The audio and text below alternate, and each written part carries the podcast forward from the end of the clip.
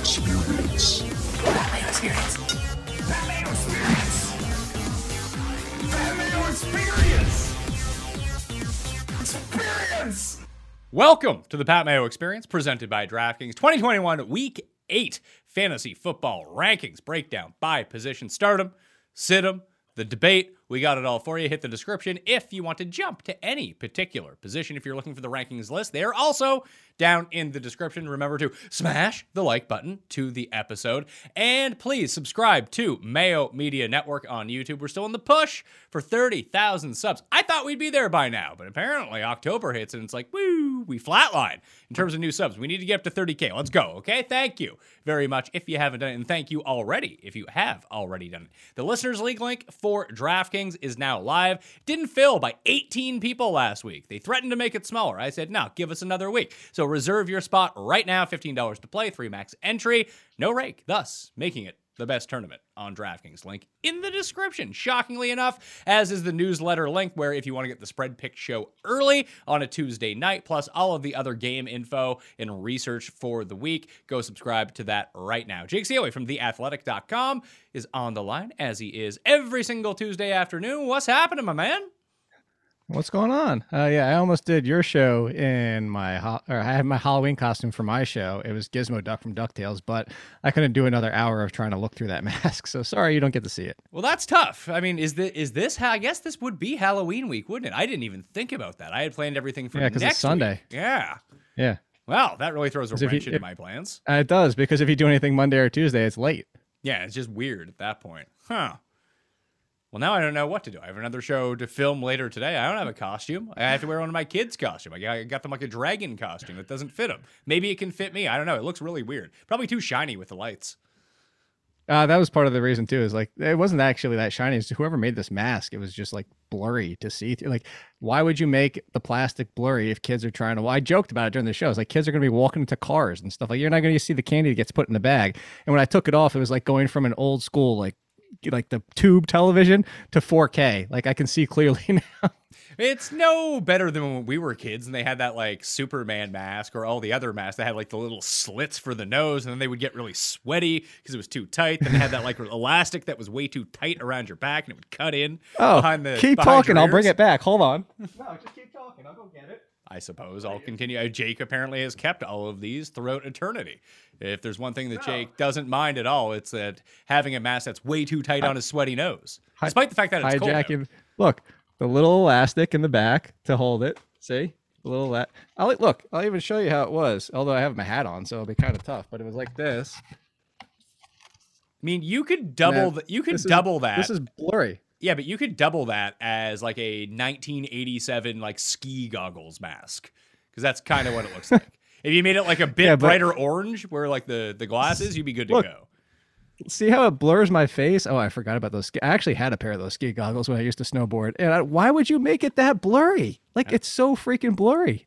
No, you need the thing that I used to use on my hockey mask when I was growing up. You put the spray on, you wipe it off, it doesn't fog, everything's clean, and then you would be good to go.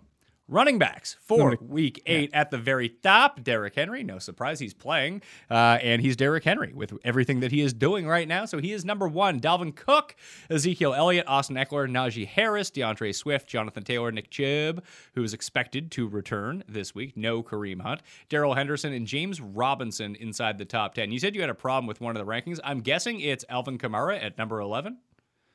Uh, it wasn't actually even the running back position, but yes, I would have. I, I would have Kamara higher mm, for two reasons. Uh, uh, look, Tampa Bay is still top ten against the run. They aren't what they were last year. Uh, we also just saw with Khalil Herbert in that mess of the Bears offense. And granted, the Bears offensive line is pretty good, but so is the New Orleans offensive line. And if we're going to get any kind of repeat, and I don't expect it to be that level, I don't expect Alvin Kamara to be the leader in targets, yards, and receptions receiving. But the Saints, Sean Payton, clearly woke up and said, hey, let's stop not using Kamara in the passing game. That's really what it comes down to. It's just a volume standpoint. I, I wouldn't sit here and say Kamara should be number two behind Henry uh, because it is still Tampa Bay, but he's game script independent. Whether it's a slog fest of a game like we just saw, or where they're you know they're getting blown out, or whether they're winning because Kamara is their only legitimate weapon at this point. With everybody that's also hurt in that backfield between Now is Zigbo's the backup? Like Dwayne Washington even get involved that much? Ty Montgomery was seeing some time at running back because they got Tre'Quan Smith back. It's just it's Kamara and nobody else. So I'd probably stop at Swift, uh, putting him over Swift, uh, mostly because I love what we just saw about Swift. You and I talked about last week's, and I had hesitancy about Swift because all of his production was coming in the fourth quarter. And that's another situation. They finally woke up and said, hey, maybe we use D'Andre Swift in the first three quarters. And they did right out of the gate. If you told me that was going to guarantee go forward with, then I would say just keep D'Andre Swift right there. But for this week, I'd still play Kamara over Swift. We're nitpicking RB1s, but that's the, yeah, I do have quite a few spots I'd move Kamara up. I just feel like we're now just banking on that he needs to do everything through the receiving game because even against Seattle, it's not like he got he had a ton of rushes for absolutely nothing. That didn't really turn out well for him, but it was all due to the receiving game and breaking the one big one, and that's really hard to bank on. And then you have uh, Andrus, don't call me Amanda. Peat looks like he tore his bicep or pec or something like that. So he's going to be out. So that's a downgrade to the offensive line. And I think Tampa's smart enough to know it's like, oh, we have one thing in this game that we have to do stop Alvin Kamara, and we're going to win by 500 points because they can't do anything else.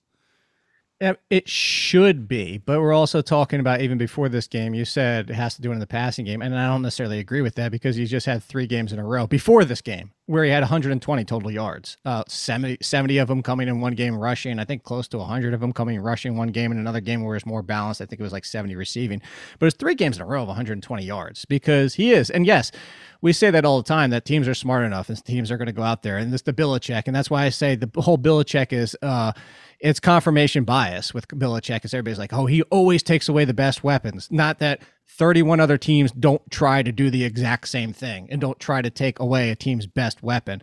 But if you're going to give me 20 plus touches of Kamara, that's just all it comes down to. I just don't know that Swift is guaranteed to see 20 again. So I don't disagree with anything you said. I would just go Kamara over all those five guys, six guys technically, five, six guys in front of him.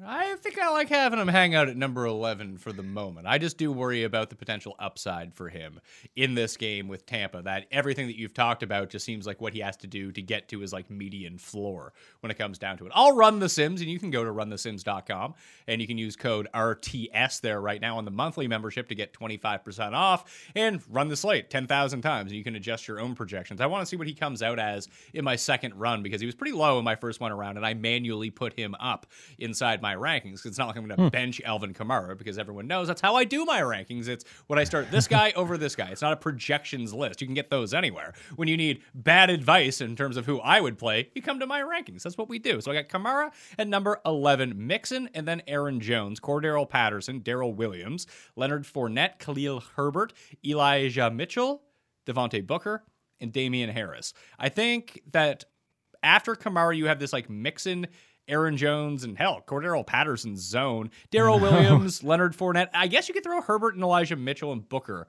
into that mix too. Is they're all essential? I don't. Harris isn't a full time guy though. Is the thing. I he's do, close enough. I do think he's pretty game script dependent. That if they get down in this game against the Chargers in a game where they are not favored, we're just going to see a lot more Brandon Bolden like we've we've been seeing in these games. Uh, I don't think it's enough to take him out of this conversation because Damien Harris is used in the passing game, and he, you know, he doesn't completely lose all of it. It's not it's not a James Conner Chase Edmonds situation split. Like they almost have separate roles completely. Uh, even you could look up, and I'm trying to think. I'm looking at anybody in front of them on this list that might be in a similar situation where you say, okay, if it's purely passing, it's just the other guy instead. You'd have to go further down. You'd have to go into more like the Zach Moss, Devin Singletary situation. Although that kind of went sideways in their, that game before the bye week anyway, because Singletary was just out there to start. Um, but all that being said is Damien Harris is used in the passing game. This is something we talked about in the preseason is the fact that he has three down ability. And this is something that, you know, Belichick hasn't had for many years. You have to go back to like Latavius Murray, Corey Dillon, Robert Edwards days for that. But he has used somebody in that fashion before. Obviously, that 50 to terrible slaughtering game. You can't take too much out of it for Bolden and JJ Taylor. And here's the thing, and I mentioned this on my show, Pat, is I would be concerned about Stevenson if you had him, but I would also not be shocked if Stevenson came out and was all of a sudden the number two again this week for two reasons. Not only is it Belichick, but I keep referencing the podcast I did with DeAngelo Williams where he brought up and said, when you go through practices, this is something that you don't know unless you're a player, and this is why his opinion in this is more important than ours. Is he said things happen during the week in practice, and sometimes, especially at running back, and especially if you're a rookie running back, and you miss plays and you miss assignments and you miss a pass block and you just screw up two or three times in one day. You know, it happens to everybody, but especially at running back and especially for rookies.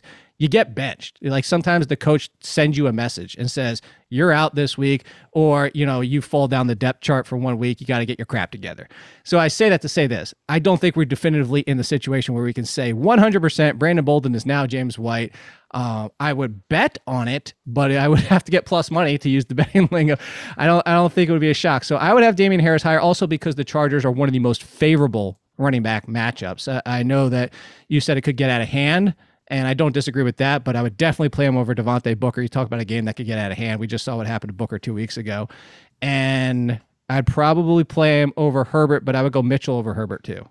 Uh, I just like where Herbert's coming in right now. I was really surprised. I do too. That he continued to touch the ball as often against the Bucks with Damien Williams. Here's my one hesitation. Sorry, What is it? I know you hate to be cut off. Sorry, I was just uh, sorry. I, I hate. I didn't mean to cut you off. It's okay. Anyway, it already happened. I'm not sure that Damien Williams just wasn't 100 percent coming back from COVID, and I, I'm not saying that he's going to take the lead. I just, I, and again, it's just pure speculation. I have no reports. This is just me sitting here as like, I again similar to the Patriots situation. I love. I 100% agree with you and everybody. I love what we're seeing from Herbert. I was one of the biggest Herbert fans in my draft profile when coming out of college. That being said, I don't know that that one game tells us Damien Williams is f- officially out of the equation. Is that's all I'm saying. Sure, I'm going to try to bank on Herbert still being the guy for the Bears right now. And the thing with Harris Okay. is, like, yes, he's involved in the receiving game, kind of. He's averaging fewer than two catches a game. It's like 1.5. And someone like Devontae Booker is averaging three catches a game over the past three since he's become the starter. And he's touching the ball like guaranteed 17, 18 times a game. I- I- again, not wrong. Uh, this is a close knit group, and I when I run my projections and do my rankings, I guarantee that you mentioned Aaron Jones. I think starting at probably Cordarrelle Patterson all the way, even into the Chuba Hubbard range. So that's what fourteen to twenty four. I'm probably expecting a point and a half, two points difference in projections. So this is just how tight this group gets. It's similar to wide receiver threes. I am pretty ecstatic that the Packers are playing on Thursday night and not on Sunday because I would be the guy looking at the board on Sunday with Aaron Jones as one of the most expensive running backs on DraftKings being like, well, no one's playing him. I'll play Aaron Jones. It's going to be the four touchdown game. Then I'll have like two points. Like, theoretically, this should be a great spot for him we're I, the rankings are acting like there is no Davante Adams this week. Although as we record this, he has not officially been ruled out on the COVID list. He is very unlikely to play at this point, though. That's why he is not in the rankings. So with someone like Aaron Jones, like could he be more involved in the receiving game? Yeah, absolutely. Could he not? Sure. I, I have such a bad vibe about their backfield that I, s- it's worse than it was last year. Because at least last year, if Aaron Jones didn't have a big game, like AJ Dillon was really good. Now it's just like they can both be bad. I don't know what's going on. And this is why I have zero Aaron Jones and why everybody told me I hated Aaron Jones. Eh, I, I love Aaron Jones on a per touch basis. I don't like Aaron Jones on the Packers. You th- switch roles and put Aaron Jones on half the other teams in the NFL, and I would consistently have him as a top 10 running back and potentially a top five. The funny thing is, you mentioned he's already hit a career high in receiving touchdowns. He's always been touchdown reliant. He ran for 11 around 1100 yards each of the past two seasons. It's the touchdowns that carried him to a top 5 finish. On top of the fact you also have the attrition of running backs that fell out due to injury. So, you know, most years if everybody stayed healthy, which that never happens. I'm not saying that's ever going to happen, but everybody stayed healthy, he probably still finishes his RB 9, 10, 11 somewhere around there. Look at the points per game. And it's touchdown reliant. I drew this comparison and people told me I was stupid, but I said he's essentially the goodwill fuller of running backs. You might get the three touchdown game that you're talking about, and you might get six points. That's just what you you just do that. If you invested in Aaron Jones, you had to know that's what you were getting, especially with AJ Dillon this year. I agree. It should be a smash spot. And Arizona is even more favorable at times against the run, especially after the contact. They're- They're a great team to run on. And if you look at Aaron Jones in this game with no Davante Adams, it should be. And he's already being used in the passing game. Um, but yeah, there is the hesitancy of it could just be. He's got I'm looking like he's got a lower floor than Cordarrelle Patterson behind him. He's got a lower floor than Leonard Fournette, unless Bruce Arians, after what seven weeks of trusting Leonard Fournette, all of a sudden goes throws us a curveball. He honestly probably has a lower floor than Khalil Herbert at this point. But you play Aaron Jones because he can also score 40 points. Yeah, his range of outcomes is just so much across the board, but that high end is the super high end. I actually took the baseline projections from Run the Sims and just ran them for this slate 10,000 times while we were talking to look at who the highest projected running back of the week is. Do you know who it is? By three points. Aaron Jones? No, it's uh, Aaron El- Jones? it's Alvin Kamara. Yeah, so there you go. Do you you know he's actually number one this year? He's actually over Derrick Henry, as great as Derrick in half point PPR. Really? That doesn't sound right. I just I checked No, just God, because you're, I was you're, pulling. you're is- is- fake. you're fake news. am I? I think so. I, I feel like he has coming one- in, he- coming one fewer the- game. Yeah, but coming into the Oh no, game, you're, no, you're right. Derrick Henry had it was like You're right. outscoring Yeah. every other running back by like 60 He points. At one point. No, no, no. I was going to say this. is What happened? The site that I pulled up defaulted to 2020 for some reason. I don't know why. I didn't see the. I didn't see the date at the top. Yeah, it is. He's actually four. So there Yeah. you go. I mean, crushing my preseason rank of Alvin Kamara. I guess I had him at number five. I think. No, I had him at number four. Did you? I had no. I went McCaffrey, Cook, Barkley, Henry. Cook. No, I had Barkley like number 11. I, I wasn't drafting. Oh, did you? Yeah. So I Okay. had, I had McCaffrey, great pick. Uh, McCaffrey, Cook, Henry, Kamara. So yeah, getting close. Too bad I CMC. think. Uh, CMC will come back and still be the per game leader for the season once we look at back, but he'll only have played like five games. It'll be great. I don't know. He's got to get his 24.5. What does CMC have right now? through- even through his game. Well, he had the he had the injury, so that, that one's really going to hurt him. But I feel like that's up where he was around. He was at no. He was at 22.7 Yeah, in the two games before getting hurt. So he's still that. But I'm saying that's that's still almost two points behind Henry. Yeah, McCaffrey will be good to get that back. Anyway, let's get to the rest of the rankings. You're pro- you're probably playing all of these guys inside the top Right. 20. I actually think, like when I say the cutoff, I think that Harris is different than Booker by a little hair. I think that Harris has more in common with the- the next guys down this list, whether it be Conner and Edmonds, who I have at 21 and 22, Antonio Gibson, Chuba Hubbard. Alex Collins at number 25 was not a good game, obviously, on Monday night, but he is the guy in that backfield, even with Rashad Penny coming back. And now they get Jacksonville. That's much easier. So the first one is the waiver wire pickup of the week, Kenneth Gainwell. I have it number 26. Like, I. I don't even know if he's going to have more fantasy points than Boston Scott. So how high can I really rank the guy? There you go. And honestly, unless Jordan Howard gets activated, I would start Boston Scott over Kenneth Gainwell because here's the issue. Uh, Chris and I actually talked about it on the show. Hey, Chris is the Eagles guy, and he knows it. And he's not saying anything anybody who follows this team doesn't know. But Kenneth, Gan- Kenneth Gainwell hasn't seen the field as much as he should in the passing game this year. And why you're seeing Miles Sanders on some of those because he's abysmal in pass blocking. Like it's not even just getting blown up by linebackers and defensive ends and all that. It's the fact he's not even in the right place at the right time. Like you're missing assignments weekly missing assignments. Uh, if they had better options, this would go back to my whole thing with DeAngelo's. They might have just like benched him for a game at this point. He is just they do not trust him, and for good reason. He looks awful. It's essentially Ty'Son Williams situation. You can look explosive, you can look great on your per plays. The difference is the Ravens said, "Screw it, you're being benched because we have other options."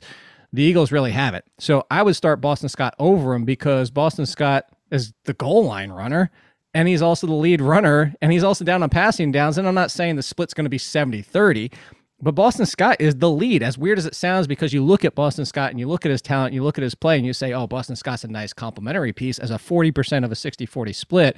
But in this situation, I actually think Boston Scott is the 60 40 split. He's on the 60 side with Gainwell because the Eagles, rightfully so, don't trust Gainwell. Now, can Gainwell turn his plays into more? Arguably, sure. Uh, but I would go Scott. I would go Scott over Gainwell. Although I would not like to really start either one of them.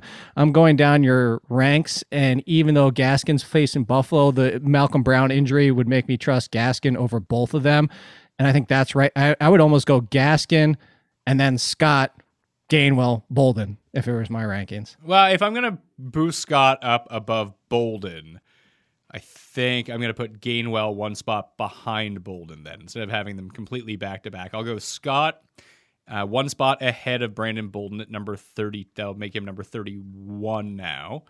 and that will make Kenneth Gainwell number 33 is the way that I want to play it. Because I'm with you on Myles Gaskin. I think that he has a decent floor in this game because of the receiving.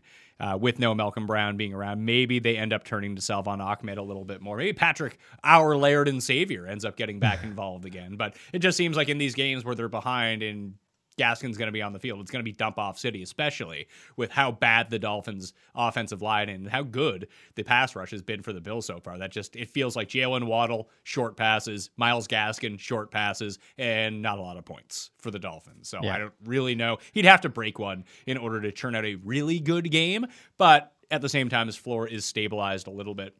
Are you in on JD McKissic being like? Would you start JD McKissic over Antonio Gibson at this point? Because I wouldn't yet, but it's it's getting there. It's getting close. Hey, it was out snapped. It was there. Like I had JD McKissic in a DraftKings lineup last week because I was looking for the savings and plugged it in for the fact because each week, and I even say the good DraftKings play is because uh, I know we're talking seasonal, but to bring this into the conversation, the upside of McKissic for seasonal and DraftKings is similar. It's the fact of look, you're getting a flex running back, and even though the snaps are different, Gibson out touches him. But we know any given week there's a risk Gibson just leaves and never comes back in that game. And then that's the upside there because now Gibson's the guy. And if Gibson's getting 80% of a work, even if it's 80% only in the second half, now you're talking about McKissic potentially being top 20. So, you know, at 5,100, still a great play. And seasonal, still a great play in this range. And if you're talking about the fact that he's here with Melvin Gordon and Alex Collins and Zach Moss, his ceiling's just as high, but a different ceiling. His ceiling is high because of the touches potential, and their their ups their upside is really baked into hopefully getting a touchdown. So, I, I'm with you again. I, I would not start him over Gibson yet, but I gotta tell you, Washington loses this week, and that might even be the cutoff point. It might take one more game after that. I wouldn't be surprised if they shut Gibson down. Inside injuries keep saying the only way to heal this injury is you need to rest. You cannot play through this kind of injury. It's never going to heal. And you could always make it a whole lot worse for yourself too. Then you actually have to deal with the ramifications of this going into next year, which I'm sure that they don't want to do because this year an absolute write-off for the Washington football team at this point. Does this mean you've picked up Jaret Patterson where you need to? Yes. Yes, where I could. Yeah. Uh, anywhere I have a free roster spot, I'd pick him up. You know, we talk about backups all the time, and something I don't know. I don't know your feelings on it, but we talk about backups in a whole when drafting. But in season, a lot of times people are like, "Should I drop?" You know, Carlos Hyde for Samaje Perine. And I'm like, hey, you know, okay, Perine looks a little bit better. But when you're talking backups for backups and like, yeah, one looks a little bit better on a better team, but it's kind of like, it's just really whoever gets hurt first. Uh, you know, Mike Davis is essentially a high end backup now at this point. Oh He's not God. somebody like, yeah, I know. But that being said, if Cordarrelle Patterson got hurt, I would like Mike Davis more than Samaje Perine, even though Perine's been better than Mike Davis has been. So I say all that to say this is Perine kind of is starting to creep up towards like not quite Tony Pollard because Pollard has standalone value and not Alexander Mattison because we know Mattison can be an RB1. But he's kind of just right in that next group now where he's a priority next man up because the risk is so high that he's basically with Perine and with Sony Michel. The running backs in front of him are such an injury risk that those would be the ones I prioritized. Michael Carter, I have at number 27 right now against mm-hmm. the Bengals. I don't know the health status of Tevin Coleman. He is not in the rankings. He did not play in week number seven. Ty Johnson left the game in week seven, but I do have him in the rankings. If both those guys are out, Michael Carter could be kind of sneaky this week. I would probably bump him up to like it wouldn't be that far. I'd probably go from like 27 to 25. Like it'd be a coin flip between him and Chuba Hubbard at that point. Yeah, I think I would. Nah, I I would go higher. I would It, it, it- well, it depends on who's playing quarterback. If it's Magic Mike, I'd boost him way up because he's going to catch like 14 passes in the game. If it's Flacco, Uh, Joe, Joe Joe Flacco loves. He has one of the highest percentage of throwing to running backs. Back Who- when Philip Rivers, I remember pulling it up that year. Joe Flacco loves to throw to running backs. but Joe Flacco, who knows what Joe Flacco's like now versus even was he playing for the Jets last might- year or the year before? It was the year before. Like he knows the system, and if he can't throw anymore, I mean, he was never a huge A dot guy anyway. Well, but he's, yeah, he's- like he, he wouldn't necessarily know this system. It's a brand new coaching staff. no, no, but he's familiar. There's one of the coaches that he's familiar with and familiar with the style. What the heck is it? I know it's Saleh, but there's somebody underneath Saleh. Anyway, there's like six degrees of Kevin Bacon or whatever it is. There's a connection here where Joe Flacco could just step in and be he could easily start this week. And I mean, uh, it's Mike White. If you could go for Joe Flacco and Joe Flacco is ready to pick up the playbook. All that being said, no, I'm saying this is I'm saying independent of the quarterback, whether it is Mike White or Joe Flacco, I would start Michael Carter over both Arizona running backs because you just said this is if Ty Johnson's out because he is going to be the guy. The problem right now is that Ty Johnson's actually more valuable than people want to treat him because he gets a good amount of passing game work in a weird way, which we don't normally see. He's the passing game option who also gets goal line carries. Now, Michael Carter is not that far behind him in goal line carries. Everybody just thinks it's only Ty Johnson because that's all they remember is that he's taking it away from Michael Carter.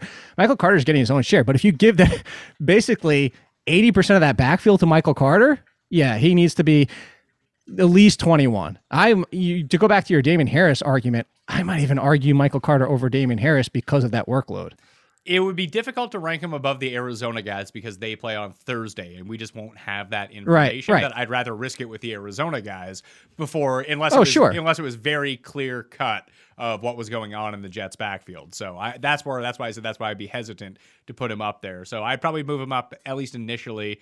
Yeah, you know what? You're probably right. It would be like a coin flip with Damien Harris because Conner and Edmonds would both be off the board by the time we actually knew that it's a situation to watch out for. If Chubb can't go, how high is hmm. Johnson? How high is too high at, at D'Ernest Johnson? Is he top ten? I, I think. Or number eleven? I, I, would, would he would Kamara go up one spot and D'Ernest Johnson would be number eleven? Fourteen. I know it's the Browns, but I still cannot start D'Ernest Johnson over Aaron Jones, Joe Mixon, Alvin Kamara, James Robinson. Those I just I cannot do it. Uh, it might be the right call, and you know, uh, D'Ernest Johnson could easily replicate what he did last week because it is the Browns and it is, but it's also the Steelers this time. And I'm not saying the Steelers are, oh my God, run for the hills, the Buccaneers of last year when it comes to run defense. And there's actually been some games where they haven't looked good. It's been very inconsistent some weeks, and maybe some of that hinges on the health of TJ Watt when he's been out there or not. But what it comes down to is just it's D'Ernest Johnson looks really good. Uh, everybody wants to talk about oh he's so disrespected because of his 40 time and all that, but still you ah, there's no way. I how could you sit there and tell me you should start over Aaron Jones and Joe Mixon? That's really what it comes down to. Yeah, if you're looking right now at the top five run defenses in football, it's the Saints, Rams, Steelers, Colts, and Bengals are the top five. Seahawks sneakily number six against the run so far this season. Uh, then you got the Browns, Washington, Miami, and Denver. It's really strange. Like Washington, both run defense and in terms of pressure rate on the quarterback both really good. They just have absolutely no secondary. It's really bizarre. And that's the weird part about it is like I think Washington's defense is one of the biggest surprises this year. Yeah, I mean, but they but but don't be surprised next year when they're like a top five unit again because they only need like one or two decent pieces and they're really good again. And that's the thing is we thought they were just as good with additional pieces from the draft and just you know getting people back healthy that they'd be. I even made I made the comparison to the Giants Super Bowl run and said when you can get that kind of front and that kind of pressure and your fifth option in the defensive line is better than some teams can even have as a starter, you don't need the best secondary in the world. But at this point, you also need a secondary and a linebacking crew that looks like it could just play football, and it hasn't yet this year. So, it, you know, your t- your statement honestly is also a testament to fantasy defenses in general. Is this is how much changes from year to year, no matter what we think or what we know. Uh, so, yeah, I just also they played a little bit better last week, and I wouldn't say you know against Denver. You know, the run game. I see where you have the running backs ranked, and I think that's a fair spot, especially because that's I would rather attack them through the air and I think they will do that, especially if Jerry Jeudy's back. Yeah, just looking at we, we, I do have Jerry Jeudy ranked this week, but he's still a game time decision right now in terms of coverage so far this year. Uh, the Lions are the worst. Washington is second worst. Jacksonville, Houston, Chicago, the Jets, the Seahawks, Steelers, Broncos, and Colts are your bottom ten coverage defense. The Bills are actually the best. Uh, in coverage. Bills, Cardinals, Titans, Raiders, and Vikings. Raiders, sneaky good D. Did not see that one coming. Well, that's what we thought. That they're the red. Oh, I almost said it. They're all, they're the Washington Footballs. They are the team that is getting pressure after the quarterback and has enough pieces in the secondary and linebacking group to be able to play really good defense because they're getting that pressure and the guys behind them, the back seven, or depending on the formation. But anyway, point being is they're playing well enough that it's creating a good overall defense. So it's basically what we expected Washington to be. Yeah, Vegas is number one in pass rush. Washington is number two, and you can see just the big discrepancy between those two defenses just because of the secondary right now. Um, last one, Bills running backs, Moss and Singletary. You brought it up that we were kind of rope a dope the last time that we saw the Bills. Is my ranking of Zach Moss too low? Should he be a lot higher? Just thinking that they go back to him. No, because I would play Myles Gaskin over him and not even think twice about that. And that was this fr- coming from somebody that yesterday morning, because the news wasn't out while I was doing the podcast with Meanie, is that said, sell high on, Mas- on Gaskin. And then Malcolm Brown goes on IR just an hour later. This is the fun of doing live shows. Uh, but, you know, hey, for everybody that's watching this show that also watches that show up there in Canada, if you watched it last night, sorry, but that news wasn't out yet. Uh, it's the Zach Moss. Yes, this would be a game where we say, okay, we can trust Zach Moss again. But we also thought we were trusting Zach Moss in the game before the bye, which that game also looked like it should have been a Zach Moss game, and yet Singletary was out there the majority of the time early. Like Zach Moss wasn't even getting some of his work until the second half. So I don't think it's too high. I would start Gaskin definitively over him, and I, I, I don't know where my here- ranking. here's why I would not start him over. I would play. I would chance that there is a rebound in this spot for Zach Moss, and all of a sudden he becomes the lead again. If he is the lead, even if it's like a 65-35 split, I'm just playing for touchdowns here. That I think that the, Okay. the touchdown equity of Zach Moss in this game against the Dolphins versus Myles Gaskin on the other side is more valuable in my fantasy lineup. Although it's it's Okay. it's ripe for two points, it's also ripe for like 25 points.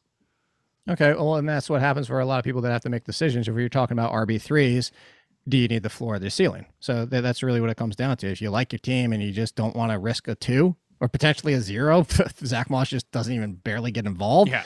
Then you play. Then you play Gaskin. If you're going for your point, yeah. Uh, the, the the situation for both to hit their ceiling is more likely for Moss, although I don't think Gaskin's ceiling is that far from his because of what you talked about earlier when we were talking about Gaskin. If this game is out of hand and the Bills are up 24 to 3 in the second quarter, and then all of a sudden Gaskin's walking to 10 targets, you know, that's the kind of upside. But if you you talk about running the simulations on Run the Sims, if you ran a simulation 10,000 times, I think you're more likely to hit Moss's ceiling than you are Gaskin's ceiling.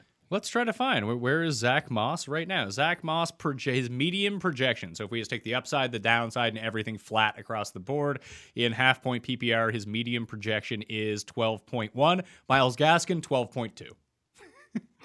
So there you go. But I bet you, you- but I bet, but I bet you the Can you run distribution is- ceilings? Uh, I can run the yes, I can run ceilings. Just give me a second on that. Vibe with me for a second while I look this up. Um, if people haven't signed up for PrizePicks.com yet, I think that they should do that right now and use code MMN when you deposit. Uh, if you put in hundred bucks, they'll give you another hundred bucks. You'll have two hundred bucks. But I want to talk about Thursday night and what to do with the receiving core on this team. Uh, only because if Davante Adams is out, like how high does Lazard go? How high does Cobb go? Like what are we doing with these guys? Yeah, look, Lazard, we've done this before, and Lazard kind of gives me the feeling of one of those, not Travis Fulgham, but I just, it's the best explanation I can give because you know as the Fulgham guy because he's from ODU. So, you know, that's kind of one of those things when you cover, not cover, when you watch a team more than anybody else, you kind of, that's why we trust beat writers for some of these inside information. Told everybody, and I'm saying this to, pre- I'm setting up the whole argument here. Is I was like, go grab Fulgham before everybody else. And I'm saying to like, haha, I told you. I'm saying that to say I also was one of the first people to say, get off of Travis Fulgham because once defenses treated him as the number one wide receiver, that's not a skill set. We've seen what Fulgham is. He's a wide receiver four or five in the NFL. It's a great story when we, we see a wide receiver do that. I don't think Lazard is of his level. I think Lazard is better than him. I'm just concerned that if there is no Davante Adams and you're stopping Lazard in the passing game, and I mean, your focus is obviously going to be Aaron Jones, but who are you going to stop at wide receiver? You're going to try and stop Lazard, and you're going to say beat us with Randall Cobb and whoever else might be the actives of the other wide receivers. So I think that Lazard would definitely have to be started in most leagues. Where do you you have him at 32? I think that's a good spot for him. I'd probably still go Emmanuel Sanders, Marvin Jones, especially against Seattle. And I would put him in kind of like that Julio Jones, AJ Green conversation, which is still low end wide receiver three. But I wouldn't go crazy. I, I wouldn't put him inside the top 20. And I think some people would want to do that. Interesting. Yeah. I, I like him outside because I, I have the same hesitations that you have. I was actually just looking on prizepicks.com to go see where the receiving totals are going to be for these guys. And they're just like, you know what? We're not going to offer them. But I, I want to get your take on some of these because uh, you need to play one from each side of the game. Uh, if you're, I mean, at least one from each side of the game. You can play up to five. Uh, again, prizepicks.com, code MMN. Kyler Murray, 259.5 passing yards. Doesn't that seem like a crazy low number? It is for the way that he's playing right now, and you're kind of you're you're kind of jumping into when you asked earlier. I said I had a problem with one of your rankings. it, it is Kyler Murray, so we'll save it for when we get to the quarterbacks. But because he is essentially turning into a pass happier quarterback this year, and deservedly so. You know, you bring in AJ Green to the mix, you add Rondale Moore, who is overrated for name value, but when it comes to fantasy, but for real life value, still having that as your fourth wide receiver with Christian Kirk and AJ Green as the two three, whichever it might be any given week. DeAndre Hopkins, who's actually seen his target volume come down because they have so many options, and they add Zach Ertz, which you know I agree with you. Still sell high on Zach Ertz because without that touchdown, you know he still was only fourth. He was ahead of Rondale Moore, but he's still only fourth in opportunity. So all these weapons, Kyler Murray doesn't have a problem not running anymore because he's turned into a passer. I agree with you. I think that's extremely, extremely low number. I was also looking real quick, is that PFF has Allen Lazard likely to line up the most with Alford and Murphy, which are the two top. It's a poor and a below average matchup. So that's the big thing too. Is it might be a Randall Cobb game. And my, I don't even want to say it because you know I don't like the player. Watch it be an Equanimeous St. Brown game. Yeah, they're not getting MVS off IR yet, are they? Uh, he's eligible, but it doesn't sound. If they did, they didn't already start the window. Like uh, who was the one that started? Somebody just started their window this week. Oh, uh, Michael Gallup. Didn't even start the window yet, so I don't know. It doesn't seem like it. Not with Thursday. Okay. Interesting stuff. Yeah, so Zach Moss versus Myles Gaskin. The ceiling projection for Zach Moss is 29.2, where the ceiling projection for Myles Gaskin is like 22.5. There you go. That's exactly what we're talking about. Yeah. So, I mean, the, the, our analysis was right of the situation. I'm just playing for the larger upside because I do think that they do go back to Moss. I just think that he's the better player over Singletary. This is such an easy matchup for them. It should. I uh, absolutely. It better be. 100%. It better be an easy matchup. better, better you're a Bills fan. yeah, you would hope so. Full wide receiver rankings for the week. Again, you can find all of the rankings down in the description or up on dknation.com. And plus, I'll have the updates in the newsletter. If you subscribe to that, Mayo Media Network's up to the YouTube channel as well. Cooper Kupp, Ja'Marr Chase up to number two. Do you have any idea how good some of my teams are doing? Because I have Ja'Marr Chase everywhere it's great. I know the feeling. I only wish I had gotten more of them, and unfortunately, the places where I don't have them are like home leagues and stuff like like where people read my stuff. Yeah, and so, bring my and bring my rankings to the draft. Kupp, Chase, Tyreek, Deebo, AJ Brown, Justin Jefferson, McLaurin, Ridley, C.D. Lamb coming back from bye, DeAndre Hopkins number ten, Keenan Allen back from bye, Chris Godwin and Mike Evans. I have AJ Brown as out of these rankings right now. Uh, if he plays, obviously, I will put him back in and I'll readjust them. Stefon Diggs, Mike Williams, Diontae Johnson, DJ Moore, Amari Cooper, Adam Thielen. Now, it, this is so much easier to do than last week when there were six good teams on by. now, now we have DK Metcalf at number 21. Sterling Shepard, this is saying that Tony, Toney is the only giant that I don't have in in the receiving core right now. So no Toney, no Barkley uh, in that offense. So I have Sterling Shepard, number 21, Brandin Cooks, Jaylen Waddle, Courtland Sutton with Jeudy back, Michael Pittman with T.Y. Hilton back, Tee Higgins, Robert Woods, Devonta Smith, Jarvis Landry, Chase Claypool. I found like I was rolling really good until we got to Metcalf. I mean, outside of one play, he would have been a disaster last night. It would have been. I don't. You know, this is just what Geno does at quarterback. So I'm gonna say I actually do have. I want to move somebody inside your top ten. What? Down to sixteen. Down to sixteen.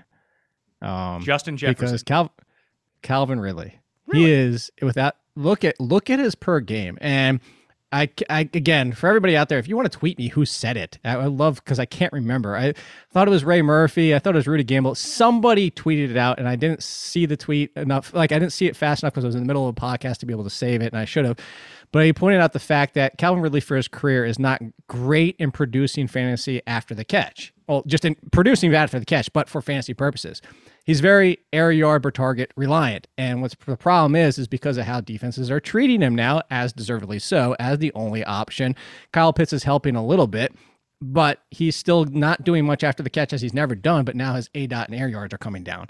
And because of that, he's very reliant on how deep Ryan is going to him and reliant on the touchdown. He's not getting seven for 110. Uh, he's not essentially he's the inverse Keenan Allen. He's the low yards touchdown where Keenan Allen's like, okay, fine, I won't have a big A dot, but I'll still catch the ball seven times. Diontae Johnson is by far, I keep, I said this all last year. Diontae Johnson would have been a top 10 wide receiver if you just take the games where he didn't exit early. And I know that's a lot to say, but it's, it's true. Even that was with Juju Smith Schuster last year.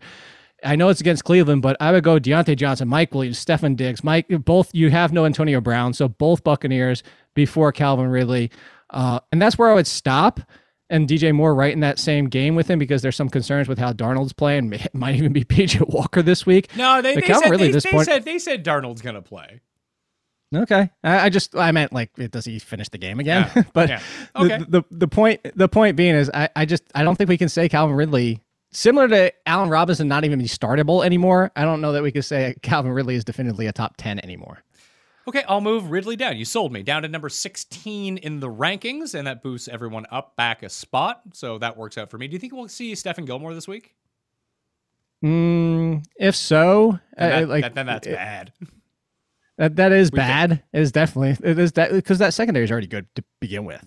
Uh, but it could be even worse. But also, like, what is Stephon Gilmore right now? And I just sighed because I'm about to do it again. But to go back to DeAngelo Williams, it was like the conversation of like like when Le'Veon Bell came back that year, and you, everybody remembers that that first game. Dalvin Cook when he came back from his injury. There's a difference between being in game shape and a difference between being in actual NFL shape. Actually, Mike Tomlin was one of the first person who said that to me. I get I'm name dropping all over the place, but it's these players can be in the best visible specimens you can see, but there's a complete difference in being hit and being out there and running every single play. So yes, it is a concern. Yes, you would knock you know the concern level up but is gilmore out there for 100% of his normal workload? Is that that's all i'm pointing out.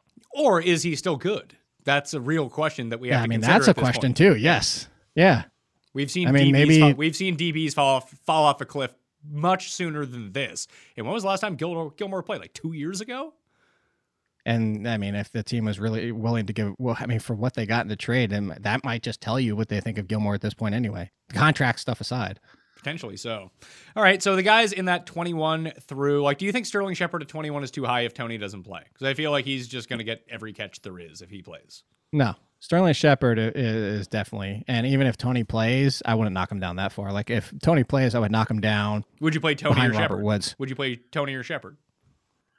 I'd still play Shepard. I think I'd, I, think, I think I'd play Hunky Toney.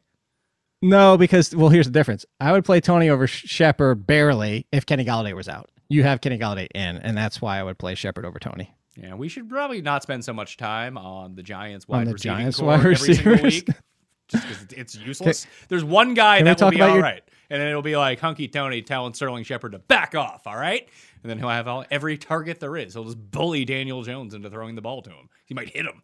See, see, this is why I told you I still need to do your show. You help, you help boost the mood. You help. This is the stuff that we need. Uh, I, I do have one beef too. Also, it's down to thirty. Chase Claypool's way too low. Why do you think Chase like Juju being out does nothing for Claypool, right?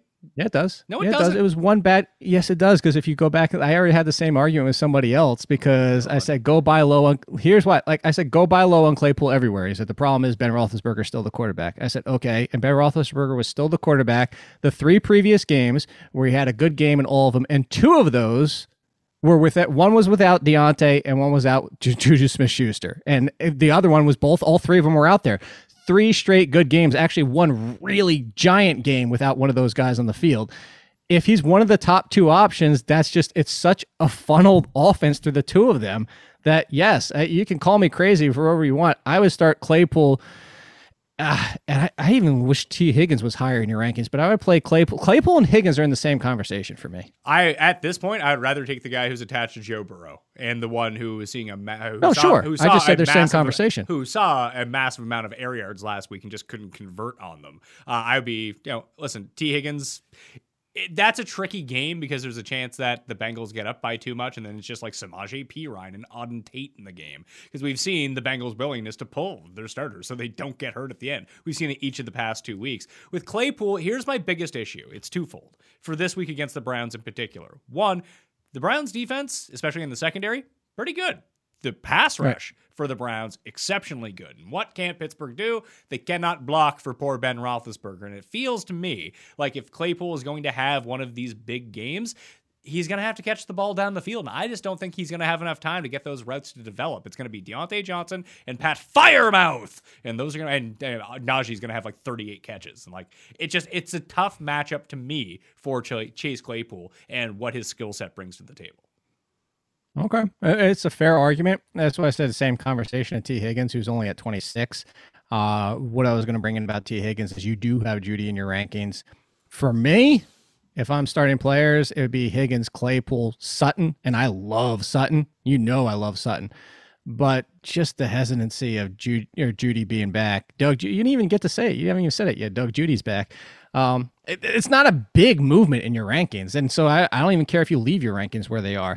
It's just for me, you know. So it would go Pittman, Higgins, Claypool, Sutton, and you have Sutton, Pittman, Higgins, Claypool, and it's not that big of a gap. So like this isn't even one where it's like we have to sit here and argue about it forever. They're all starts to me, so they're all within the wide receiver three conversation. I actually do have primary concerns about Sutton and Pittman, more so with Pittman, weirdly enough, because I think that week one with Doug Judy back, that he's I don't know if he's going to get the full complement of snaps. I think that right. he's just going to kind of be out there working his way back into game shape. It'd be one thing if he had been dealing with the shoulder injury, but when you're dealing dealing with a foot and ankle injury, it's tough to keep up your cardio. It's tough to keep everything up like that because you physically can't walk for a really long time. So maybe he's there and I'm misreading the situation, but when he's back to 100%, that might take away from Courtland Sutton. Or maybe it helps Courtland Sutton. We really don't know uh, with Teddy Bridgewater, who is also banged up, and seeing both these guys healthy at the same time, we really don't know how, what their correlation to one another is. It could be great for both of them because they're exceptionally hard to cover.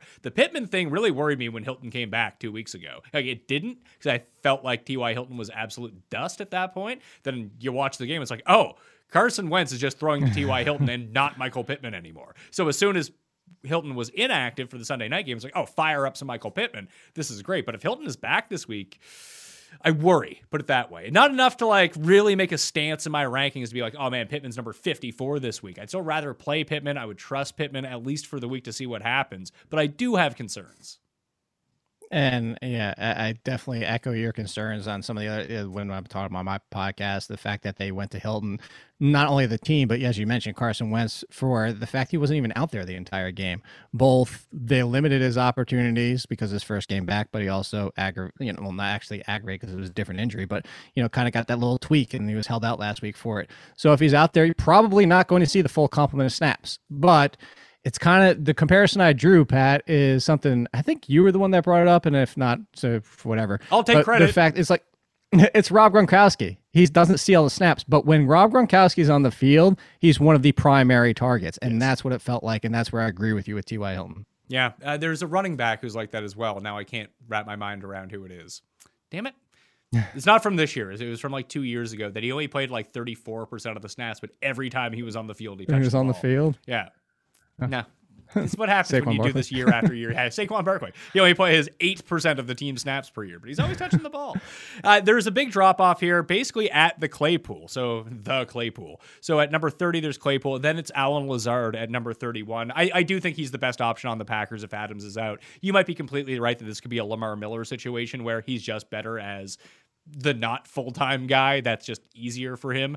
Uh, but the Cardinals have a trash pass defense, so you can throw right. them. And I would trust Aaron Rodgers to get that done. So Lazard, Manny yes. Sanders, Marvin Jones, Julio Jones, AJ Green at number 35. That's really been the reason why Arizona's offense, I think, has been so good. AJ Green has been awesome, which is shocking to me. Corey Davis at number 36, Jakobi Meyer 37, Christian Kirk, Kenny Golladay, and Jamison Crowder whether it's uh, Magic Mike or whether it's Hello Joe Flacco, I gotta feel like it's good news for Jamison Crowder. It is, and I, you, I thought you were to say what I, my feeling is about this. If it is Joe Flacco, I think I'd play Crowder over Julio Jones, not knowing if Julio Jones is even to play through the entire game. Uh, there was a report. Brandon Funston told me about it. Well, told us about it. We were on the podcast yesterday. You mentioned it. It was the inside uh, inside the locker room report. I forget who said it, who covers it for the athlete. But anyway, point being, said you would be disgusted as a fantasy manager if you saw how much treatment Julio Jones gets on a day to day basis inside the locker room for what he's dealing with. Oh, it just it's absurd. It's like his body is completely broken down. And obviously when he's out there, he's look he wanted to be on the field more. You saw him talking on the sidelines. But Julio Jones just it's kind of like T.Y. Hilton at this point. What's the difference? Do we know Julio Jones is going to get 50%? Yeah, you know, he had the one play taken away. It could have been a much better week uh, seven for him. But at the same time, yeah, I, I think I would go I would play him over Julio Jones if Flacco's at quarterback. Okay. Number 41, Kalif Raymond for the Detroit Lions, who I played two weeks ago in my home keeper league because I was dealing with disastrous buy, not buy, with injury problems. And then I dropped him because actually my guys came back last week, and then the guy I was playing had massive injury problems, and he played Kalif Raymond against me. He actually had another good game. He's not bad uh, if you just need like yeah. a, a, stable of points. Tyler Boyd at number 42. It just feels like he's the one who's been phased out of this offense. Yeah. He he could definitely be the highest scoring Bengal, but chances are he's the lowest scoring Bengal, so he's got to be down here. Lockett at 43. He's just garbage at this point with Geno. Darius Slayton, Randall Cobb, T.Y. Hilton, Tim Patrick, Cole Beasley, DeVante Parker, uh, Odell Beckham at number 50, Jerry Jeudy at 51, former vice president under Richard Nixon, Spiro Agnew at number 52, Russell Russell Gage, Mecole Hardman, Shenault, KJ Osborn. Like now, now we're into the weeds with Flyers. now you're now you're getting desperate at this point. Uh, I could see Gage as a little bit more of a desperation. That was his first game back, and he was already clearly the number two wide receiver, number three option.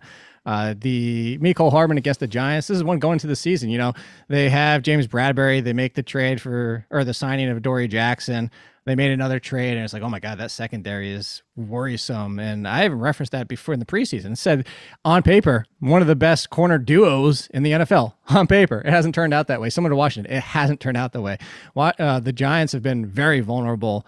Uh, and if you're looking for the big play, I'm just bringing up to say, like, if I'm looking in this range of more of the dart throws, Shenault would be a higher ceiling. I would actually put Shenault higher in general, but Shenault Hardman sucks. would be the dart throw. Shenault sucks. I don't understand why the internet likes him. No, because the talent. This is one of those situations. This is talent situation. The talent argument. Is he is like, the hey, new. Who is he's like the new fucking James Coomer or Jake Coomer. No, no, no, no. That's who, who was got he, the wrong one. Who was, who was the other? I already did it. Who was on uh, Green Bay? No, it wasn't on Green Bay. That's the the comparison I already made. I already did this. I already took care of it for you, Pat. I said who's going down in the fantasy Hall of Fame first, Christine Michael or Laviska Shenault? Jeff Janis is who I was thinking about. Yeah, Jeff Janis for that one game, the all the hail marys in the one game.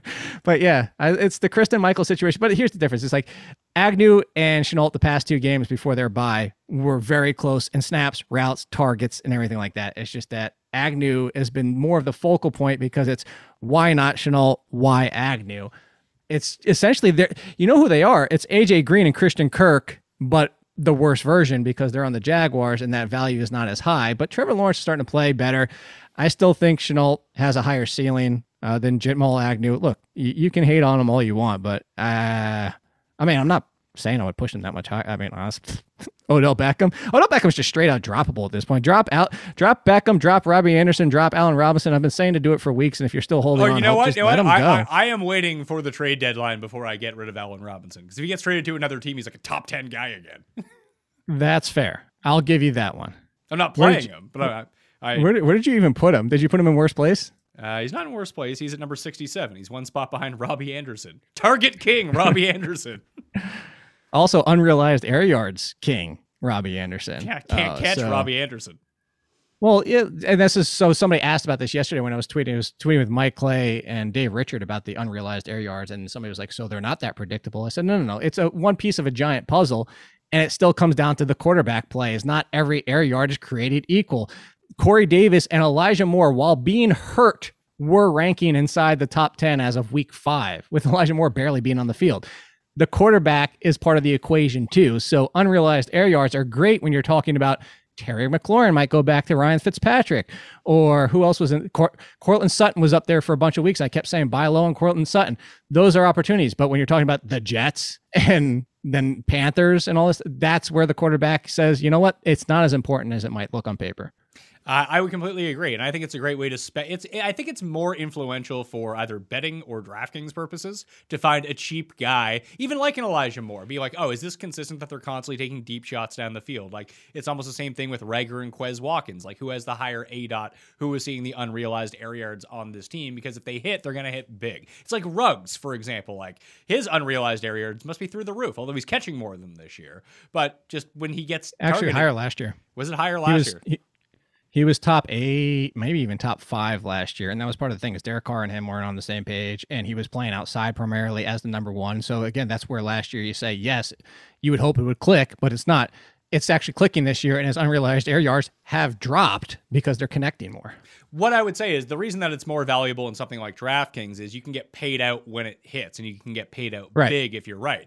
All it really happens in your season long lineup is you might win your matchup that week. Chances are you're going to lose your matchup that week if you play that sort of guy on the bad team with the air yard. So, like you said, it's Right. it's a part of a puzzle, and it can predict future booms in good spots, but it's not predictable by any means, like in terms of a No. consistent basis.